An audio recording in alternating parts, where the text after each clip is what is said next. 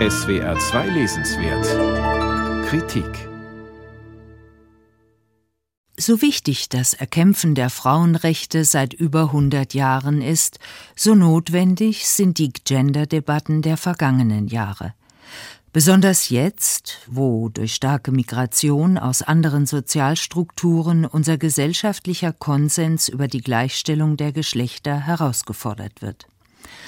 Dabei erweist es sich als wenig hilfreich, wenn pauschal ein Täter-Opfer-Klischee bemüht wird, hier die unterdrückte Frau, dort der privilegierte Mann. Eine vom Bundesfamilienministerium in Auftrag gegebene Studie aus dem Jahr 2017 zeigte, dass 80 Prozent der Männer eine Gleichstellungspolitik nicht nur befürworten, sondern sogar für partnerschaftlich, wirtschaftlich und gesellschaftlich notwendig halten. Wie sie aber auszusehen hat, ist strittig und ihre Umsetzung daher schleppend. Um Gründe für dieses Dilemma zu finden, muss auf gesellschaftliche Strukturen, auf Stereotypen und Rollenbilder geschaut werden. So beschreibt Markus Teunert das Mannsein heute in seinem jüngsten Buch als ein Angespanntsein zwischen Größenfantasie und Versagensangst. Der profilierte, gleichwohl nicht unumstrittene Psychologe und Vertreter einer geschlechterreflektierten Männerpolitik weiß aus seiner praktischen Arbeit mit jungen Männern und Vätern, dass der kulturgeschichtliche Imperativ, wie ein Mann zu sein habe, eine Erwartungshaltung zementiert hat, die der Einzelne nur schwer aufbrechen kann. Die bipolare Definition von weiblichem und männlichem führt für den Mann häufig zur Verleugnung innerer Bedürfnisse, auch zu einer Selbst- und Fremdausbeutung, die nur zu gut die Mechanismen des westlichen Kapitalismus bedient. Dessen Hauptakteur ist der weiße Cis-Mann, also derjenige, dessen Geschlechtsidentität mit dem bei der Geburt zugewiesenen Geschlecht übereinstimmt.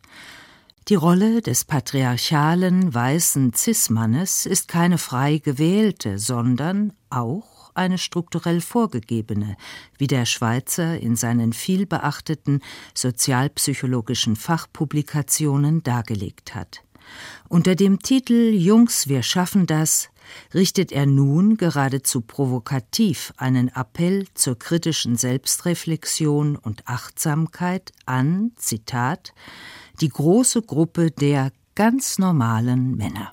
Weiße Haut, westeuropäische Wurzeln, christliche Werte, heterosexuelles Begehren, unauffälliges Äußeres, robuste Performance und eigentlich gern Mann.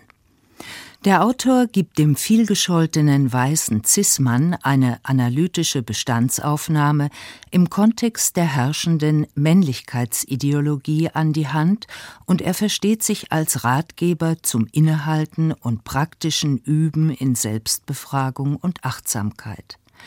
Dabei zeichnet er nicht ein Bild des neuen Mannes, sondern er zeigt auf, wie der Einzelne seinen persönlichen Weg als Mann findet jenseits toxischer Männlichkeit, die auf Stärke, Gewalt, Status, Risikoverhalten und Weiblichkeitsabwehr ausgerichtet ist und sowohl nach außen als auch auf den Mann selbst vergiftend wirkt.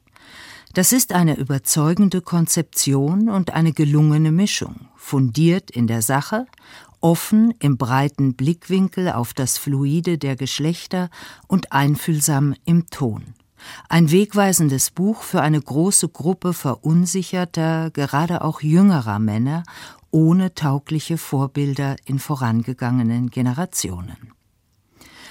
Markus Teunerts Buch Jungs, wir schaffen das, ein Kompass für Männer von heute, hat 251 Seiten, ist im Kohlhammer Verlag Stuttgart erschienen und kostet 29 Euro.